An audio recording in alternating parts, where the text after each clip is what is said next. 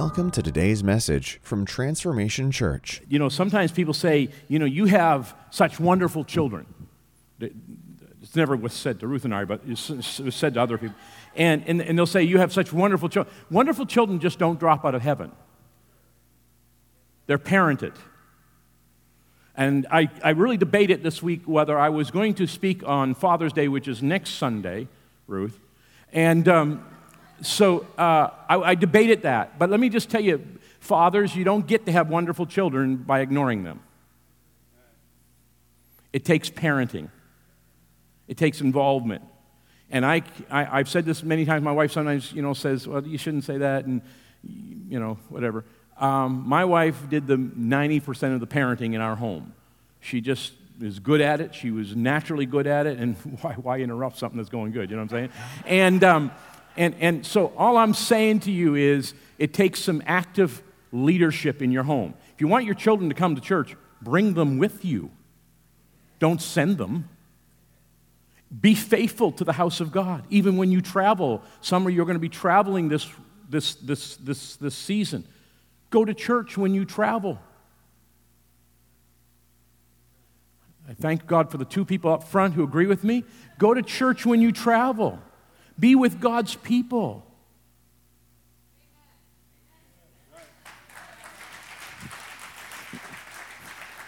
We had a rule in our home you had to pray and read your Bible. Yeah, yeah. We, we, I remember one time when Nathan was working for me, and he was, he, he was the youth pastor. He was full time in ministry.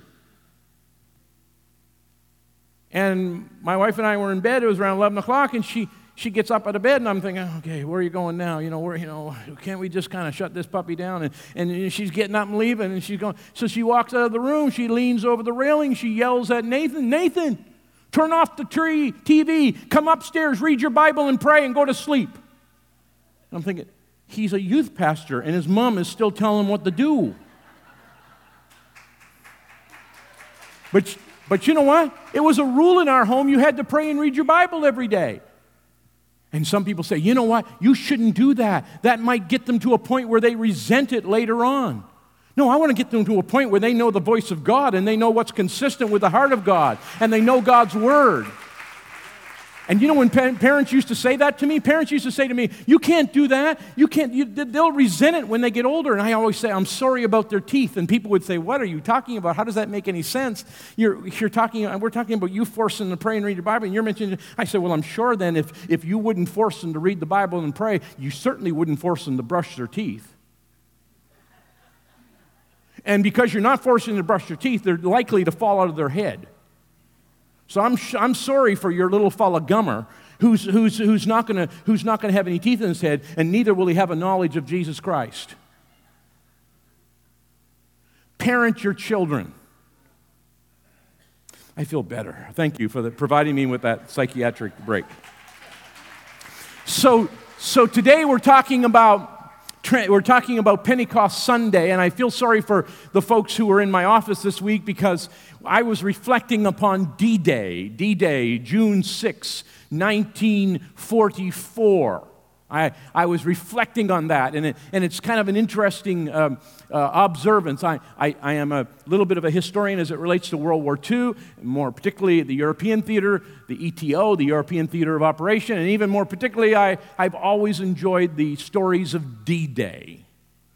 And, and D-Day was significant. And so in my office this week, uh, as, the, as my colleagues' eyes glazed over, I regaled them. Well, regaled them would be an exaggeration. I, I bored them with stories about D-Day because it was an epic battle between two titanic forces that were characterized by distinct agendas distinct agendas. One agenda was world domination, an anti Semitic, ungodly, demonic uh, threat to global unity and power.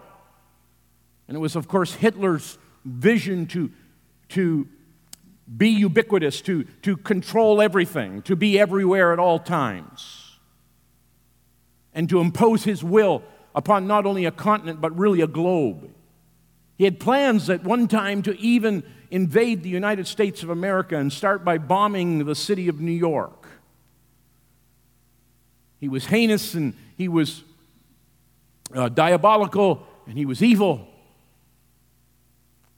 And in the face of that, allies had to come together with another agenda, a contrary agenda. And that contrary agenda was that they would pay the price to undermine and to challenge Hitler and to drive him back not just to the city of Berlin, but ultimately to drive him out of power. And it ended up eventually with his suicide in late April of 1945. And it was an amazing thing because there was two colliding agendas. There's two colliding agendas. And it's warfare that was on a very, very grand scale. Think of it the largest amphibious assault on a, on a, on a piece of ground, and Ruth and I have been there in Normandy and in, in, in northwestern uh, France.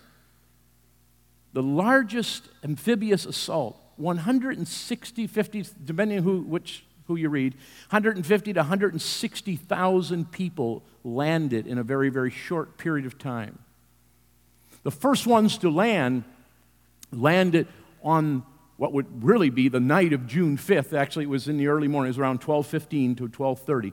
They landed, and they were the pathfinders the pathfinders, and the pathfinders were to lay out uh, some lighting for the remaining of the airborne paratroopers to land. And they were to do that and get ready for the rest of the invasion by securing bridges and, and major strategic points to prevent a counterattack by Hitler as much as possible. And then you have all the things that took place throughout the night and the people that, that lost their lives even well before the beaches were stormed. And then you have, of course, the, the, the beginning of, of, of, the invasion. And the beginning of the invasion was, was, was incredible in that its, its, its sheer force and its sheer size. And of course, there were five beaches, five beaches that, that were code name beaches. They're not, in other words, if you go to Normandy, they don't call those beaches what we call them, which is of Sword, Juno, Gold, Utah, and Omaha. And Utah and Omaha were selected for the Americans, and for whatever reason, they turned out to be the most difficult of all the beaches. And of course, at Omaha in particular, it was very, very difficult. And that's where you see all those crosses row by row, is just overlooking the Omaha beach. And as I talk about this, some of you, your eyes are glazing over and you're reaching for a, a, piece of paper and a pen. You're beginning to write a suicide note. I can't take any more of this history. But it was real and it was in your face and it wasn't, it wasn't genteel. It wasn't, it wasn't just a, a, a little game. Thousands of people lost their lives. Now, on the grand scale, there, there wasn't a great deal of casualties, depending again on, and a casualty, I remind you, is a death, is an injury, or a missing in action. And there was only about, again, depending on who you listen to, about 13,000 casualties out of 160,000 people that came ashore or that stormed the beaches that day. So that's not that high. But in Omaha, the, it was disproportionate, it was so much higher. And certain waves in certain cases, 90% of the people who came lost their lives. But there's another collision of agendas taking place. And that, of course, it is warfare, again, on the grandest scale. It is a cosmic conflict. It is even otherworldly. It is beyond anything we face now. It is the conflict between good and evil, between God and Satan, and it really is all about power. What took place on June 6 was really one humongous force of power opposing another humongous force of power. And the force of power that had the greatest um, efficacy, had the greatest ability to overcome, was the force of power that won. And in our case, and gratefully, it was the Allies who were able to overcome Hitler. And of course, the scripture says, doesn't it? And you'll notice that when I speak, I use a lot of scripture, and I'd like you to read it with me. And we already had some responsive reading. Don't get weary, but I'd like to lay a basis for scripture. And what's it say? In Ephesians chapter 6, are you ready to read it together? Lift up your voice. For our struggle is not against flesh and blood, but against the rulers, against the authorities, against the powers of this dark world, against the spiritual forces of evil in heavenly realms. Stop right there. Heaven heavenly realms mentioned five times in the book of Ephesians, and it's talking not about physical uh, uh, power, it's not talking about uh, individuals, it's not flesh and blood, it's a spiritual force of wickedness. It's what missiologist um, Hiebert talked about. He talked about the middle kingdom, and we so often in our Western civilization, and especially in our Western churches, we don't believe in the middle kingdom. We believe God up there, us down here, nothing in between. For instance, for, for, for, for, for, for instance, so many of us will, will, will be fine if somebody mentions, you know, God, and we're fine if we mention us. But boy, if we mention demonic powers of darkness, we all get nervous. I want you to know demons are real, demonic powers of darkness are real, and we do not wrestle against anybody in particular, but we do wrestle against spiritual powers of darkness in heavenly realms. And then it says, in Colossians chapter 2. Let's read it together. Are you ready? God made you alive with Christ. He forgave us our sins, having canceled the charge of our legal indebtedness, which stood against us and condemned us. He has taken it away, nailing it to the cross, and having disarmed the powers and authorities, he made a public spectacle of them, triumphing over them by his cross. Hallelujah. And so you and I recognize today that what? We have spiritual power and we have spiritual authority, and we have been given that power and authority to disarm powers and authorities. And when the Allies came across those beaches and they eventually began to take prisoners from, from, from, the, from the Germans, what did they begin to do? They immediately began to disarm them. You don't take somebody prisoner and then leave them with the weapon. They begin to disarm those powers and those authorities. They were in authority in northern, uh, in northern France. They were in authority in those towns and villages, St. Mary being one of the, one of the, the, the St. St. Mary's Church, but this, the, this, the actual town was called St. Mary and it was one of the places where the paratroopers, you know, fell uh, uh, uh, on, on the night of June, on the early morning of June 6th. And, and, it was, and it was powerful that they began to immediately take prisoners. And as they took prisoners, they disarmed them. And the scripture says, Jesus disarmed the powers and the authorities, and he made a public spectacle of them. One of the things that you'll see sometimes when people take, um, when they take prisoners, what will they do? They'll march them. They did this all through Second World War, and it's actually considered a war crime in many places to display prisoners this way. But, but, but, but what they do is they march them in front of others. And what are they saying? We got them.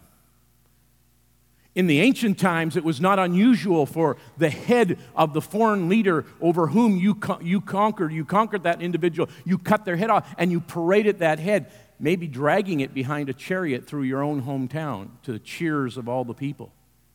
The scripture says that Jesus Christ disarmed the demonic forces of darkness, and he made a public spectacle. He showed the world that he was triumphant over the devil. He was triumphant over sin. He was triumphant over the grave. He made a public spectacle of him, and he showed that he himself was victorious, that his agenda was prevailing.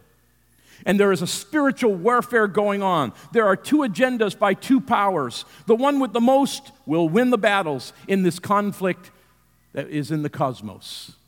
It's in the heavenly realms, it's in that middle kingdom. But God's people have some promises.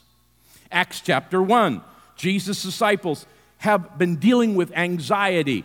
They, of course, had to deal with the anxiety of the cross and, and, and losing Jesus to the death on the cross, and it kind of messed them up. But then, of course, the resurrection and he appearing to them. But, you know, even during that, that period when he arose and there was 40 more days after his resurrection, what happened? They went back fishing and they started with their own agenda and they met with Jesus a few times. But, were, you know, there was, there was this kind of, a, they were just a little bit of a, a lacking of ease. And, and finally, they decided to, hey, listen, we got to clear the air with Jesus. And you see the clearing of the air with Jesus in Acts chapter 1, which is 40 days after he arose from the dead. And what happens? Are you ready? Let's read it. After his suffering, he presented himself to them and gave many convincing proofs that he was alive. I have to do that at home sometimes, even when I show up. You know, I have to give some convincing proof that I'm actually alive. Oh, look at that! His finger is moving over the over the over the. Yeah, the, oh, look at that! Yeah, yeah. He's got he's got the flicker going. He must be alive. He's just staring at the TV. I have to give convincing proofs. He appeared to them over a period of 40 days and spoke about the kingdom of God. On one occasion, while he was eating with them, he gave them this command. Let's lift up our voices.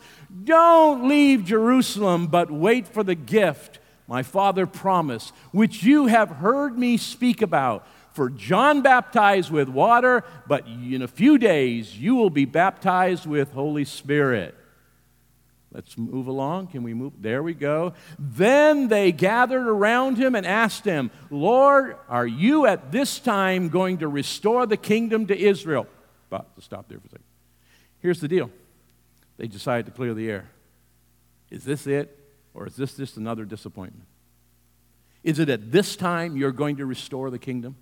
You see, when Jesus spoke about the kingdom, of course, they saw it in the context of their own understanding. We see it in retrospect and we see it clearly. They didn't really understand it because they were in the midst of living it out. And so when they're, when they're, when they're dealing with this, they're dealing with what they know of a kingdom. And what they know of a kingdom is the Roman domination of, of their land. And a kingdom to them meant this huge geographic area led by a very despotic leader, a maniacal uh, kind of type leader who, who was a megalo, megalomaniac and, and drunk in his own aggrandizement, you know, the whole deal. And, and, and, and so here you have this type of leader. That's what they're thinking about. And not only that, they have all these minions and people below them, and they all have a place of position and power. That's what they were used to. That's what they were used to. And so when they're thinking about a kingdom, beloved, they're thinking about something, you know, so where somebody is in a chariot and there's maybe two or three horses beyond, around them and, and, you know, somebody's going ahead saying, you know, hail, here, here comes so-and-so. And, you know, they're, they're thinking about that kind of a kingdom. And, and why wouldn't you? That's the context in which they were thinking. I'm not criticizing them. I'm just saying that's not the kingdom about which Jesus was speaking. So then you move along. He said to them, lift up your voice with me now. He said to them, It is not for you to know the times or the dates the Father has set by his own authority. Stop. Jesus was saying, Mind your own business.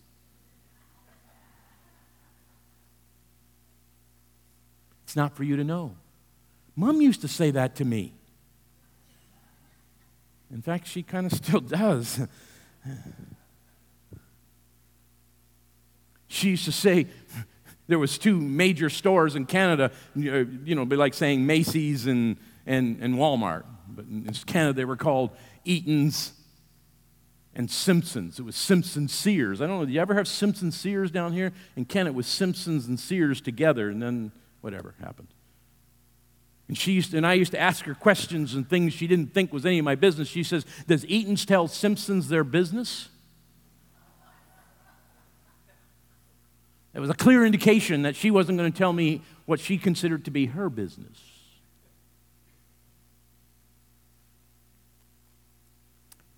Here's what he says. Let's move on it. It is not for you to know the times or the dates the Father has set by his own authority, but you will receive power. Here's the thing. You see, my idea was if I'm close to the so called king who's setting up the kingdom, and he's going to restore the kingdom now, and we're, we're, we're his disciples, therefore, what's going to happen? I'm going to have some authority. I may not be the top dog, but I'll be one of, the, one of the top guys, and I'll probably have a chariot, and I'll have some servants, and I'll have people around me, and when, they, when we drive through town, they'll say, Hail, here comes Bartholomew, disciple of Jesus, disciple of the king, follower of the king. And, and they will announce this everywhere I go, and I'm going to be, I'm going to be the man man, or, or here comes Thomas, or here comes John, or here comes um, Simon the Zealot, or whoever it might be. Here they come, and boy, oh boy, is this ever going to be exciting? I'm going to be a part of the kingdom. And so they come and they say, Well, Jesus, let's clear the air. We're going to clear the air. We're going to find out from you, Jesus, just when this is all going to come about. And Jesus basically tells them to mind their own business. This is not what you think it is, but you still will receive power. You see, when you tell me the first part, I'm probably going to be a nobody again. Oh, man, I can't believe. I'm, I never, nothing ever works out for me. Oh, this is terrible. But Jesus says, no, no, no, but, but understand this. You're still going to receive power. But you will receive power. Let's lift up our voice and say it together. But you will receive power when the Holy Spirit comes on you, and you will be my witnesses in Jerusalem, in all of Judea and Samaria, and to the ends of the earth. Now, this is interesting because my question to you is if, if, if let's say Jesus had set up a little kingdom, and let's say Jesus had, had, had kind of said, Look, I'm going to take some geographical territory here and set these guys up, would we even know their names today?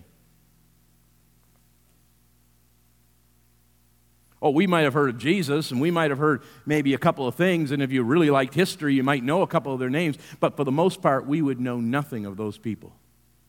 And Jesus comes along and says, This is not going to be what you think, but you will receive power. And not only that, it won't be so localized that, that, it, that, that, that, you know, that it's that, such a small little thing in the backwater of the Roman Empire. No, no, no. This is going to be something big. You're going to be my witnesses in Jerusalem, all of Judea. He says, man, not just in this local area, but the whole area, and not only in, all, in, in Samaria, in, in, all of Judea, but you're going to be in Samaria as well. Samaria was important because that's the place we were least likely to go, but you're going to have power in Samaria. It was John and James who said to Jesus when he went through Samaria, Do you want us to call down thunder and fire from heaven to destroy these people? I mean, hey, that really appeals to me. We're going to have some power in Samaria. And not only that, unto the whole earth.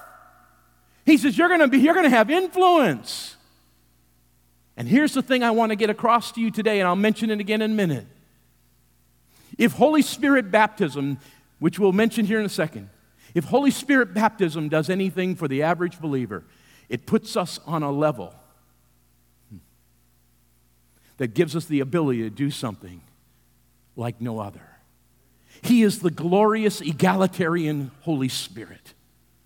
You hear what I'm saying? I'm telling you, I don't care who you are, what your name is, what your pedigree is, how much money you have, how good looking you are, how tall you are. I don't care. I want you to know that if Holy Spirit comes on you, you can have influence in your Jerusalem, in your Judea, in the places you most likely would not want to be near or around, in those places, and into the uttermost, the greatest parts of the earth. The egalitarian Holy Spirit gives you power like you've never had before. This is wonderful news. You can go to the places of power and have influence. And that's good news for us. And the scripture says, and after he said this, he was taken up before their very eyes, and a cloud hid them from their sight. He says, It may not be what you envisioned, but you will receive power. It may not be the kind of power you thought you're going to get, but you will receive power. And let me tell you, it will be a pervasive power that will not only influence this city, but this region, and to places you'd be least likely to go, and to the whole earth. So, what is his agenda? His agenda number one is to bring purity to a polluted people. To bring purity to a polluted people. He says, I say to you, walk by the Spirit, and you will not gratify the desires of the flesh. And then he says, for the flesh desires what is contrary to the spirit, and the spirit what is contrary to the flesh. They are in conflict. There's two agendas with each other so that you're not to do whatever you want. The Spirit of God comes into your life. How many of you have ever struggled? How many of us ever struggle with purity? That's amazing. I'm going to get the rest of you to lay your hands on me. But you know what? When I'm in the presence of the Spirit of God, I find I struggle less with purity. I don't want to lie as much as some of you are wont to do based on the last question I asked. He says the acts of the sinful flesh are obvious sexual immorality, impurity, debauchery, idolatry, witchcraft, hatred, discourse, jealousy, fits of rage, selfish ambition, dissensions, factions, envy, drunkenness, orgies, and the like. Any of you done any of those things in any of those categories? Okay? All right. But, what's the scripture say? But the fruit of the Spirit, small s or capital S,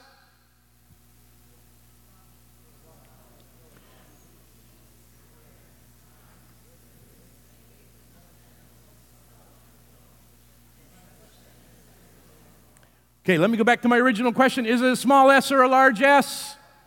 It's a, we're talking about Holy Spirit Himself, but the fruit of Holy Spirit is these things. So, one of the things Spirit of God does when He comes into your life in greater and greater ways, what happens? He begins to affect the purity level. That's good news. How about to bring us, number two, to bring presence to an estranged people? To bring presence to an estranged people. When Holy Spirit, here's, here's what, when, when Sister Ruth read this earlier, she was reading about uh, uh, from, from the, the, the, Gospel of John, and Jesus said, Listen, it's not be advantageous for you if I don't go away. You see, the presence of Jesus was localized when Jesus was here. If Jesus was right here physically, right now, in this room, then we're all around him. But if we drive and go down to Bedford or go to New York City and he's still here, and if this was the time of Christ, then we will have left his presence. Jesus comes along and he says, What? If I go away, I'm going to send you another comforter. And the interesting thing about this other, other comforter is he is omnipresent. He's everywhere present, nowhere absent. As my daddy used to pray, I don't have to go up to bring you down or down to bring you up. You're always with me. And so, Holy Spirit comes along and he brings the presence of Jesus to estranged people no matter where they are. That's why, even last night, as Muslims slept around the world, they were having dreams about a man in white who will visit them with power and will revolutionize their lives. And Muslims by the thousands today are coming to Jesus because of dreams and because of visions they're having of this wonderful Jesus who is everywhere present and he's represented by the power of Holy Spirit. Holy Spirit floods that room where they're sleeping and they have a vision of Jesus. Hallelujah. That's good news. And so, what's the scripture say? Consequently, you're no longer foreigners and strangers, but you're fellow citizens with God's people and members of his household. We're in this together. We were once afar, but now we're back. The third thing he does is he brings power to a called people but you will receive, the scripture says, lift up our voices and say this together, but you will receive power when the Holy Spirit comes on you, and you will be my witnesses in Jerusalem, in all of Judea and Samaria, and to the ends of the earth. And I'm having a fantasy right now. My fantasy is that you'll lift up your voice and say it one more time with me. Would you do that? Some of you, I'm telling you, if your mama was here, you wouldn't do it. You've taken a stand, all right? But let's, let's, let's do it together. Come on. I, I, I dare you. Ben, Ben, shout it, baby. Come on. I love Ben. All right. You ready? But you will receive power when the Holy Spirit comes on you, and you will be my witnesses. Jerusalem, and all of Judea and Samaria, and to the ends of the earth. Listen to me. You've got an agenda, an agenda to witness to the King. The King is the King. We're in the kingdom. And now what happens? I've been given power to undertake those things that He's called me to undertake. But you know what's interesting? When God goes to war against the devil's agenda, He does so using people. I forgot to bring my illustration. Does anybody have a teddy bear? This child, do you have a teddy bear, sister? You got any, any he, he, I forgot to bring my illustration. And if I could, if I could lift Pastor John, if I could lift Pastor John, oh, okay, all right, thank you. This is yeah, about the, close enough to Pastor John right here. All right. Imagine I'm God. Now, that, now that's a stretch, okay? That's a stretch. Because you, you expected him to be taller, I know. And so imagine I'm God, and this is you. And, and believe me, this is a closer resemblance to you than I am to God. I understand that too.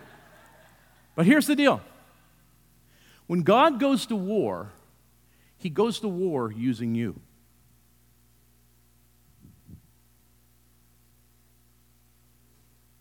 You are absolutely indispensable. God has elected not to do this on his own.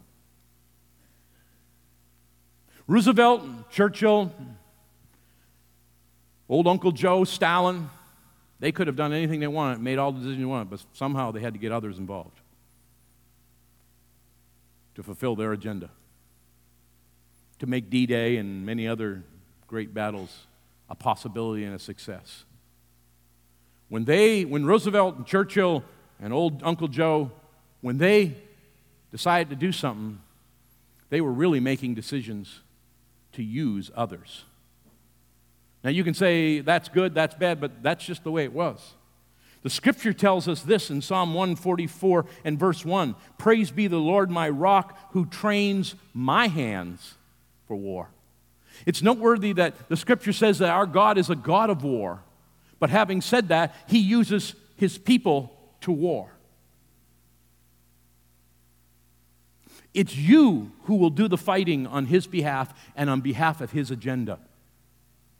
Listen to what it says in, in, in, Jeremiah chapter 51 and verse 20. He says, You are my war club, my weapon for battle. With you I shatter nations. With you I destroy kingdoms. He's speaking to his own people and he's saying to them, You are my war club. You are my, the King James Version says, my battle axe. And, and, and just let me tell you something. You're a part of the battle axe brigade of Almighty God. It is you that God uses. Now, what does that mean? That means that He uses your testimony, He uses your localized victories, He uses the things that only He can do in you and for you and through you, but He uses you. And when He goes to war with the enemy, He says, Look at my servant Tabby. You went after her, you went after you went after and you went after. But yet she gets up and declares the glory and the goodness of my God. And it stomps on the enemy and declares the enemy to be ineffective.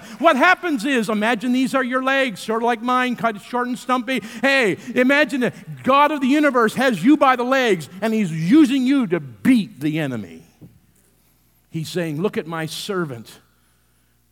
They just turned from sin and they've turned to me for salvation. Look at my servant. They were sick in their body, and now they're healed, and it beats the enemy. Look at my servant. They raised their children to serve God, and now their children are serving the Lord, and they're graduating from high school, and they're going on to, mission, to nursing school. And, and, and so look at my servant. And every time something like that happens, the enemy gets hit and gets beaten back. You are the war club of Almighty God. It's with you that he fights. And many of us are tearing to God and say, God, I wish you'd fight them for me. And God's saying, I wish you would. I wish you would. I wish you'd fight them for me. I wish you would let your testimony. And by the way, how do we know this? We know this from the book of Job. We know this about the, the cosmic conversation between, the, between God and Satan. And, and, and, and, and God says, Hey, have you considered my servant Job? Have you considered him? You know what God's saying? Have you considered my servant and put your own name there? And God is using your testimony and your victories and your prayers to change destinies. And you're beating back the power of the enemy. Well, let's look at it. Mark chapter 16. He said to them, Go into all the world and preach the gospel to all creation. Whoever believes and is baptized will be saved. Whoever does not believe will be condemned.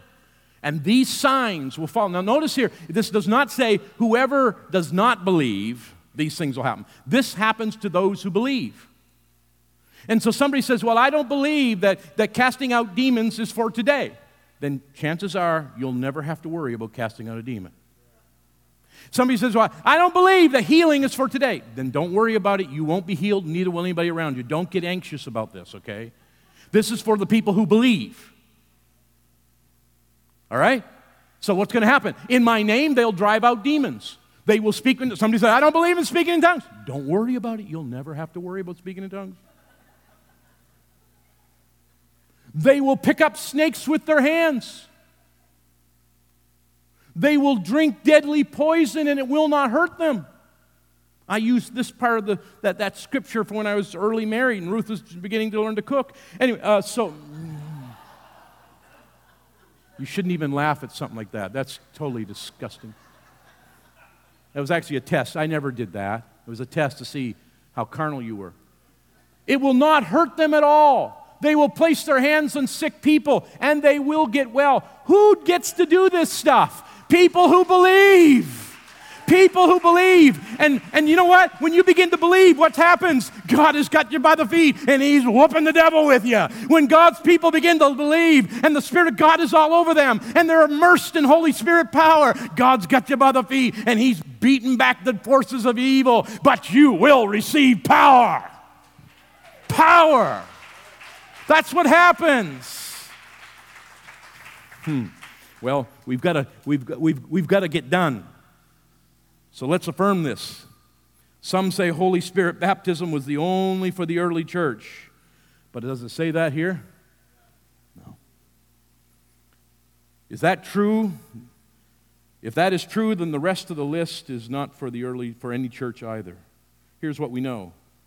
When people are Holy Spirit filled, like those in the day of Pentecost, they have a power to do things they would not otherwise have a power or even a desire to do. Here's what I know you get Holy Spirit filled, and God will change your desires. How do we know that? How do we know that? Well, we know it from the first account. We know it from a bunch of scared, anxious people who are trying to figure this all out. And suddenly, the guy who denies Jesus three times preaches a message where 3,000 were saved, a thousand for every denial. Jesus' specific words are stated here. And let's see what God may be saying. Number one, it's all about preaching the gospel, it's all about His agenda. His agenda is lost people.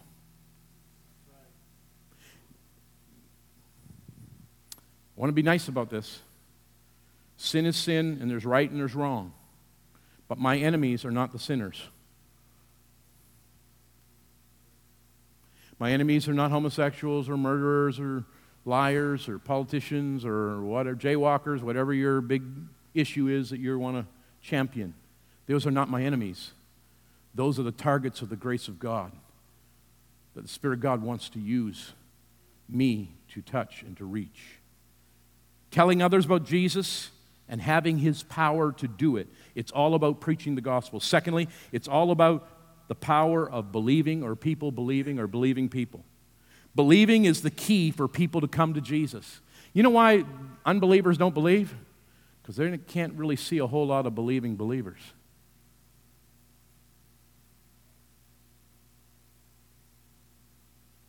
You see, if, if, if, I'm a believing believer and I get around people who don't believe, they should see that there's a difference between me and them.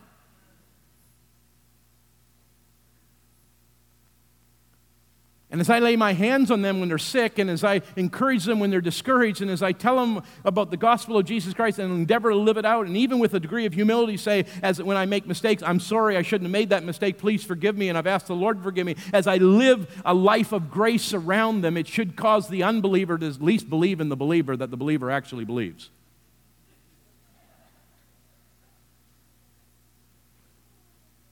Number three, condemnation is the result of unbelief in the gospel. This is the sad part of it. But can I tell you, we often think the, the unbelief in the gospel is, is for the unbeliever, and that's true. There is some condemnation that comes to the unbeliever. Can I tell you there's condemnation that comes to the, the so called believers who don't believe? How does, that how, how does that condemnation manifest itself? You're constantly ill. How does that condemnation manifest itself? There's no miracles in your life. Those things you say you've been praying for, you haven't really been praying, and there's really no results coming. And, and you're condemned to live the life of an unbeliever when in fact you say you are a believer. Well, here's what we know Jesus' followers were told that they could cast out demons. They would speak in new tongues. This is, a, this is where you're able to speak in a language you've never studied or learned. Somebody says that's impossible. Well, correct. That is impossible. And that's why only God can do it. It is impossible for you to speak in a language you've never studied or learned. And yet God comes along and says, I can make it possible for you. Number three, they will deal with dangerous situations that have deadly consequences, like the snakes, like the drinking of deadly poison. You can deal in deadly circumstances. God will give you grace to, to, to, to, to, to drive with your spouse. God will give you grace and protect you. I tell you, I've seen God protect me in so many difficult situations. I, I, I I, I taught three children to drive. And, and, and, and God will give you great grace. I'm telling you, God will give you grace and He will protect you in difficult. I've been in places in the world where I am I ever going to get out of this situation? And God will give you grace. And God will help you and He will empower you as you believe Him. And finally, they'll lay their hands on sick people and they will recover. That's what the scripture says. And if the scripture says that, then we elect to believe it. And it happens to those who receive. You see, the power of believing Jesus followers, or followers of Jesus who believe, is the power to destroy the devil's agenda. Remember, I said there were two agendas? One is the, the agenda of the world, and one is the agenda of God. One is the agenda of the devil. One is the agenda of the lover of my soul. And when I yoke up with his agenda and he uses me as his war club, he beats back the power of the enemy. So when we submit ourselves to the Holy Spirit, we are contributing to the victory of God's agenda. Acts talks about being immersed or baptized in the person of Holy Spirit. He's a person. I'm not asking you to be baptized in a spirit or some kind of ethereal deal going on in the cosmos somewhere and it's a little bit woebegone. We can't understand it. No, I'm asking you to be baptized in a person. He loves you, He surrounds you. He now wants to infill you, not just fill you up, but actually for you. It's like, it's like drinking 10 gallons of water and then jumping into a swimming pool.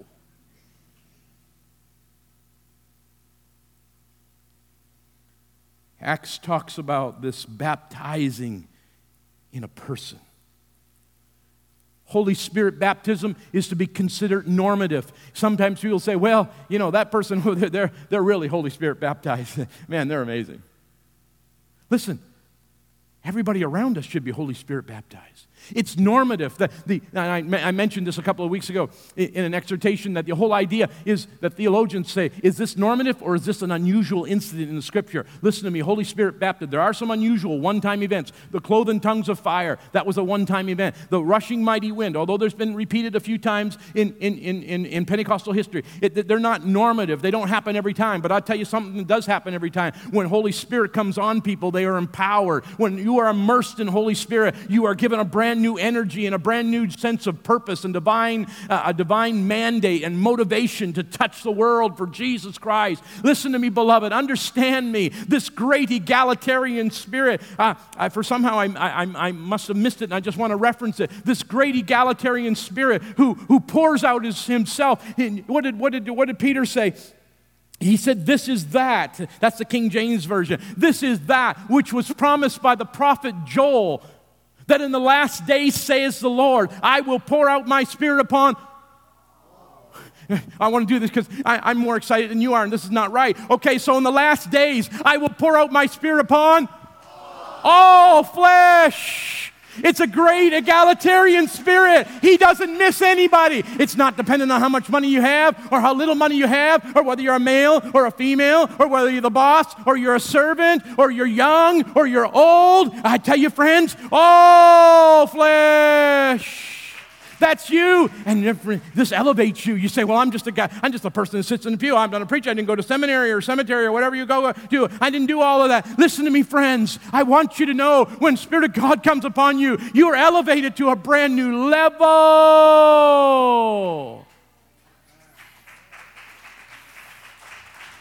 He says, he says, even upon your servants. I love that.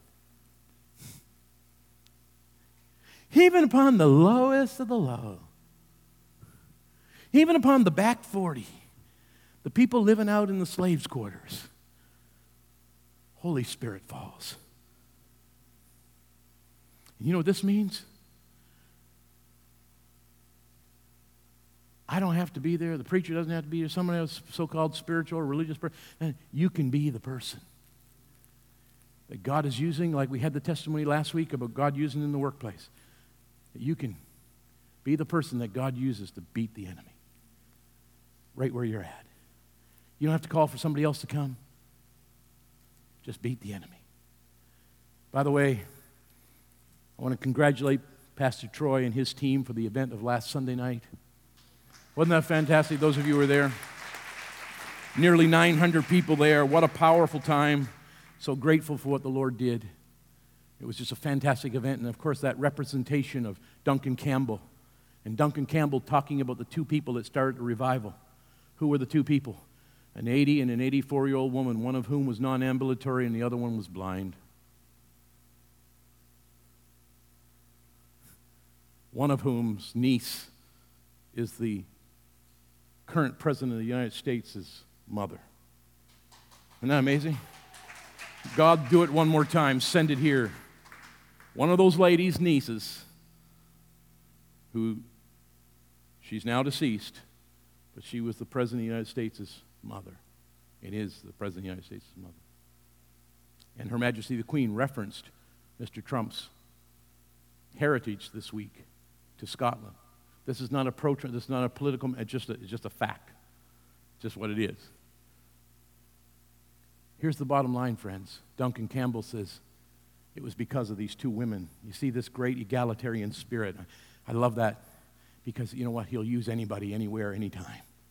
Some of you say, well, I'm too old now. No, I'm sorry. it's for the young and the old. Well, I'm a woman. Sorry, it's for the males and the females. Oh, I'm a servant. Sorry, it's for the servants and the ones who are in charge.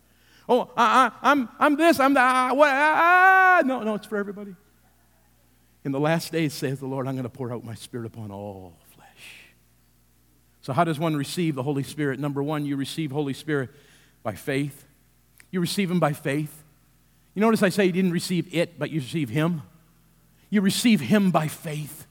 You say, Come, Holy Spirit, I receive you now. You say, Well, I didn't feel anything. You just say, Come, Holy Spirit. I, either, either he's a liar or he's true, and, he, you beckon him come, and you open yourself up. He wants to come more than you want to receive him. It's got nothing to do with your feelings. Let God be true and all men be liar, including your feelings. Number two, you close yourself off to the devil. What does that mean? You say, Devil, I close myself off to you. devil comes to church too. Your devil comes to your prayer time. Devil comes to a lot of situations. And what you have to do is you have to take a, a, moment and just, and just say proactively, the enemy, you, you are, I drive you back in the name of Jesus. I take authority over you in Jesus' name. Number three, you open yourself up to God. You say, How do you do that? That sounds complicated. It, it, it really is. You just turn to God and you say, God, I open myself up to you. I open my spirit up to you. I've rebuked the devil.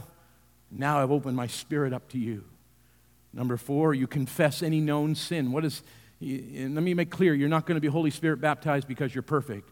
In fact, this is not a work of the flesh, it's a work of grace. And it's, it's all God's grace. But having said that, why let, the, why let the pipeline get clogged up? So you just, you know, Lord, I'm sorry for whatever it is, you know, maybe the last two or three days or weeks or months or whatever. And Lord, I just clear that out in Jesus' name. I just get rid of any sin that's in my life. And by the way, sin is committed individually, so you repent of it specifically and individually.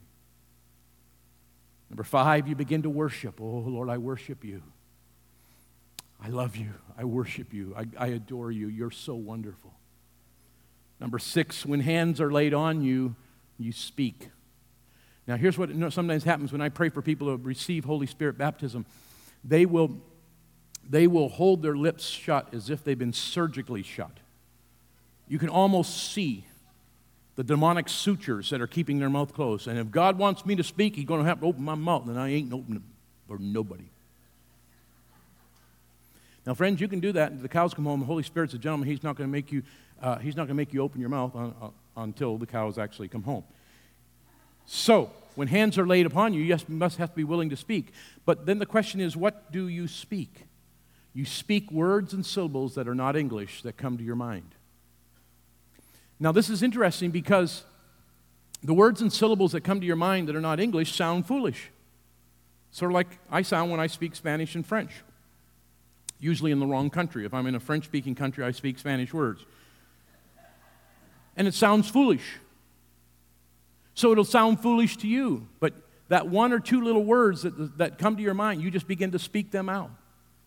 Why do I know that that's appropriate? Because we have closed ourselves off to the enemy. We've opened ourselves up to God. We've confessed known sin. I've been worshiping Him. Hands are being laid on me.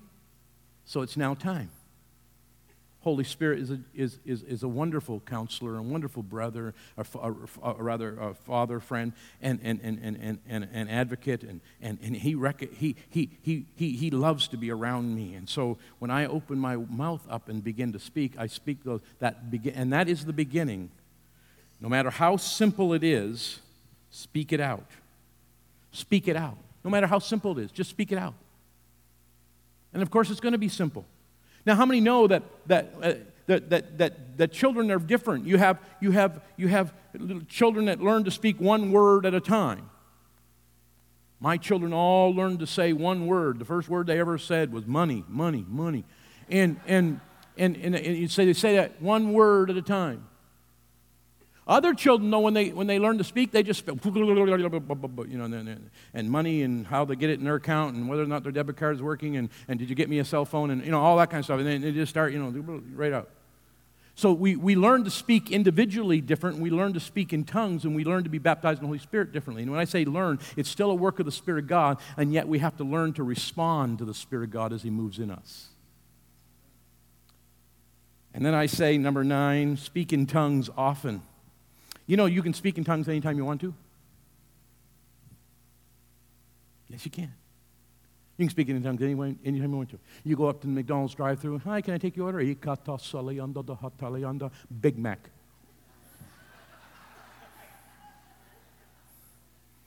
You wouldn't believe what you get.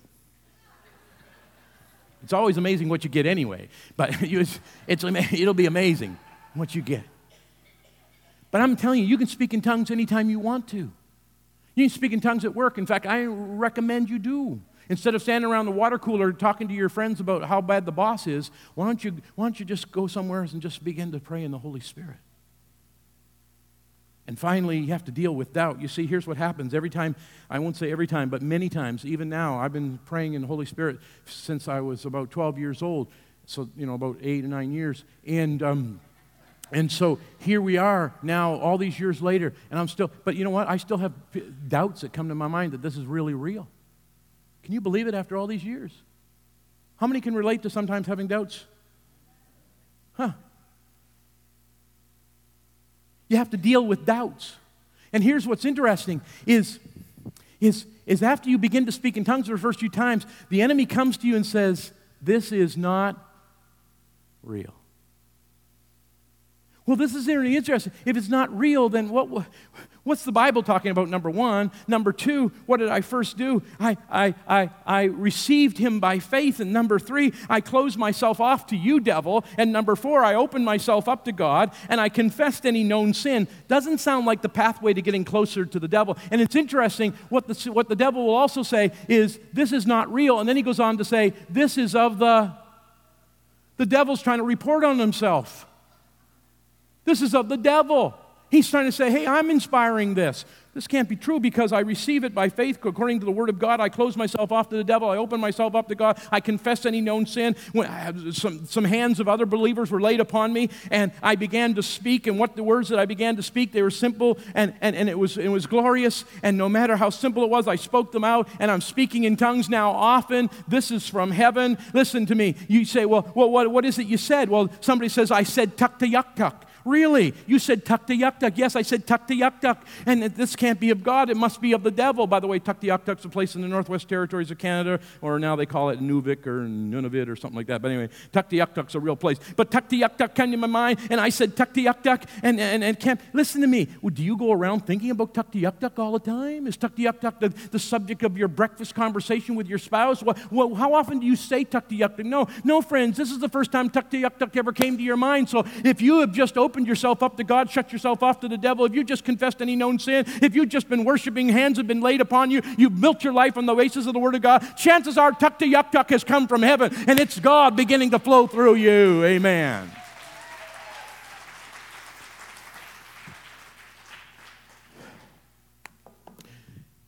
My colleague is coming. This Troy's coming business. Come on, Troy.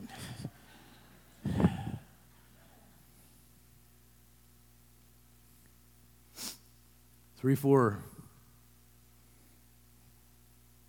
summers ago, Ruthie and I went through a very stressful and difficult time. We have um, three lovely children. We actually have four children, but three of them are lovely. Um, no, we have three children, and every one of them was going through a crisis at the same time. It was overwhelming. We actually changed our phone numbers. And it, it, it was overwhelming. And, and one particular story, I'm not going to tell you all the details, but is coming out as a testimony in a book uh, that's coming out of Global Awakenings over in, and involved my son and his wife in a, in a very serious marriage crisis.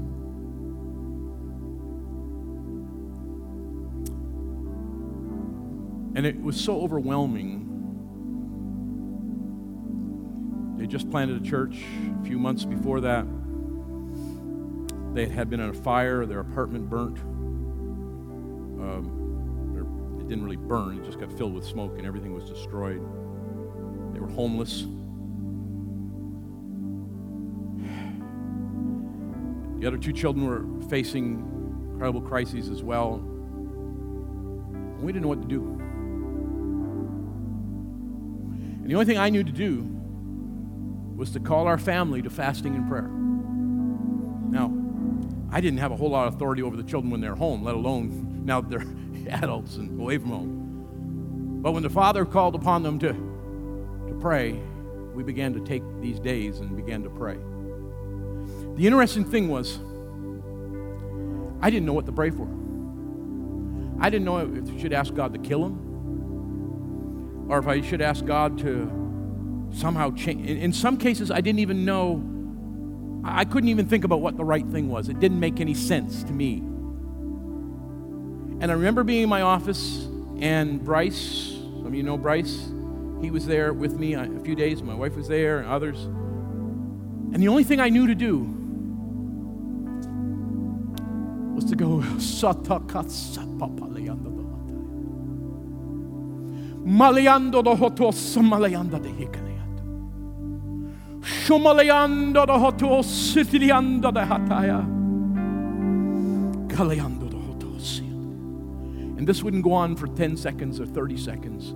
It would go on sometimes for 10 minutes, 15 minutes straight. I didn't have an English word to say, but I had a friend. I had an attorney. I had a brother. I had one who was not only in me, but one in whom I was immersed.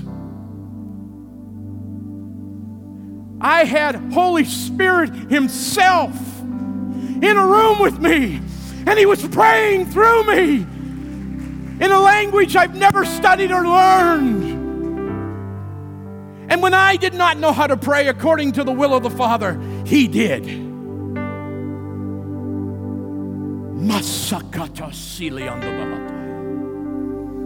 And you know what was happening?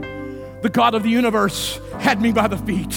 And he was driving back powers of darkness as I prayed and as I sought God and as I declared his victory. And I said, Our family will have victory. Our family will have a divine intervention. God will meet them at the point of their need. And uh, here I was, the God of the universe was thrashing me around, making me his war club, destroying powers of darkness over my family. And liberty was coming. Why? Because I'd experienced the baptism in the Holy Spirit of God. And I was speaking in a language I've never studied or learned. And breakthrough came.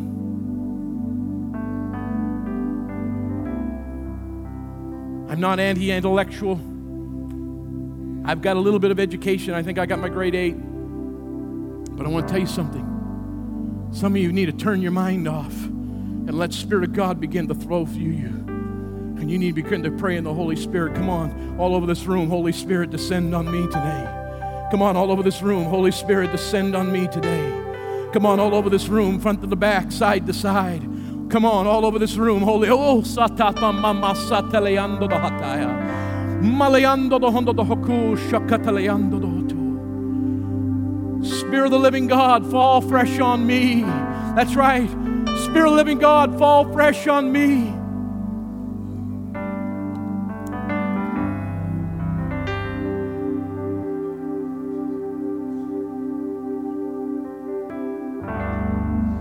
So, Spirit of the living God, fall. Come on, how many say, I want more? Come on, how many will say, I want more? I need more. Somebody say, I need more. I need them for the first time. Listen, if you've never been Holy Spirit baptized, you come and stand on my right, your left, my right and your left. If you have been Holy Spirit baptized but just want more, you come and stand on my left, your right. All right? Come on, stand all over this place. I need that. I need to be empowered. I want the enemy to come and fill me anew and afresh.